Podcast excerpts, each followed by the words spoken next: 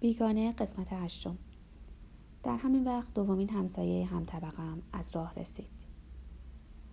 اسمش ریمون سینتسه توی محله پشت سرش میگن که زنا خرجشو میدن. وقتی شغلشو می‌پرسن با تمام این اوصاف انباردار میشه.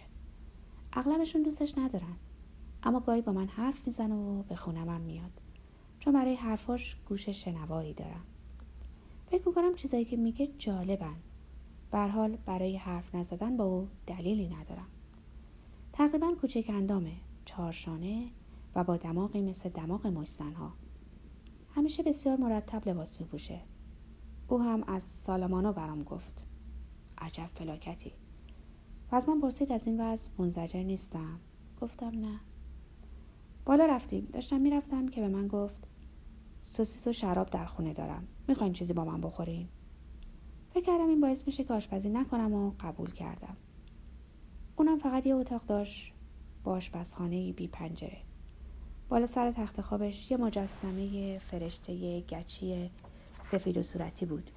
با عکس از قهرمون ها و چند عکس چاپی از بدنهای لخت. اتاق کثیف بود و تخت خواب آشفته. اول چراغ نفتش رو روشن کرد. بعد پارچه زخمبندی کثیفی از جیبش بیرون آورد و با اون دست راستش رو پیچید. ازش پرسیدم چی شده؟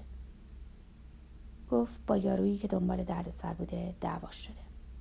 به من گفت آقای مرسو متوجه که هستین من آدم بدی نیستم اما خیلی تند و تیزم.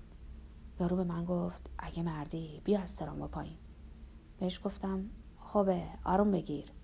به من گفت مرد نیستم. پس پایین اومدم و بهش گفتم بسه. یا بس کن یا حسابتو می‌رسم.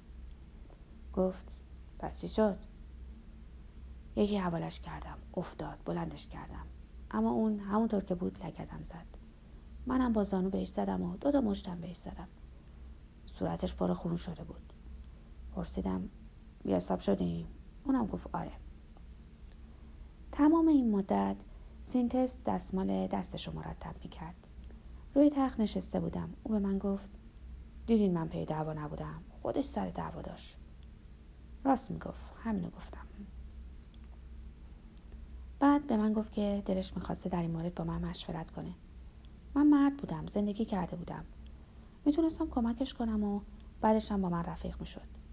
هیچی نگفتم. باز از من پرسید آیا مایلم رفیقش بشم؟ به او گفتم برام فرقی نمی‌کنه. خوشحال شد.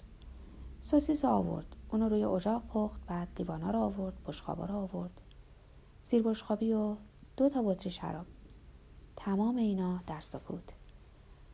بعد نشستیم. وقتی داشتیم میخوردیم شروع کرد به تعریف داستانش.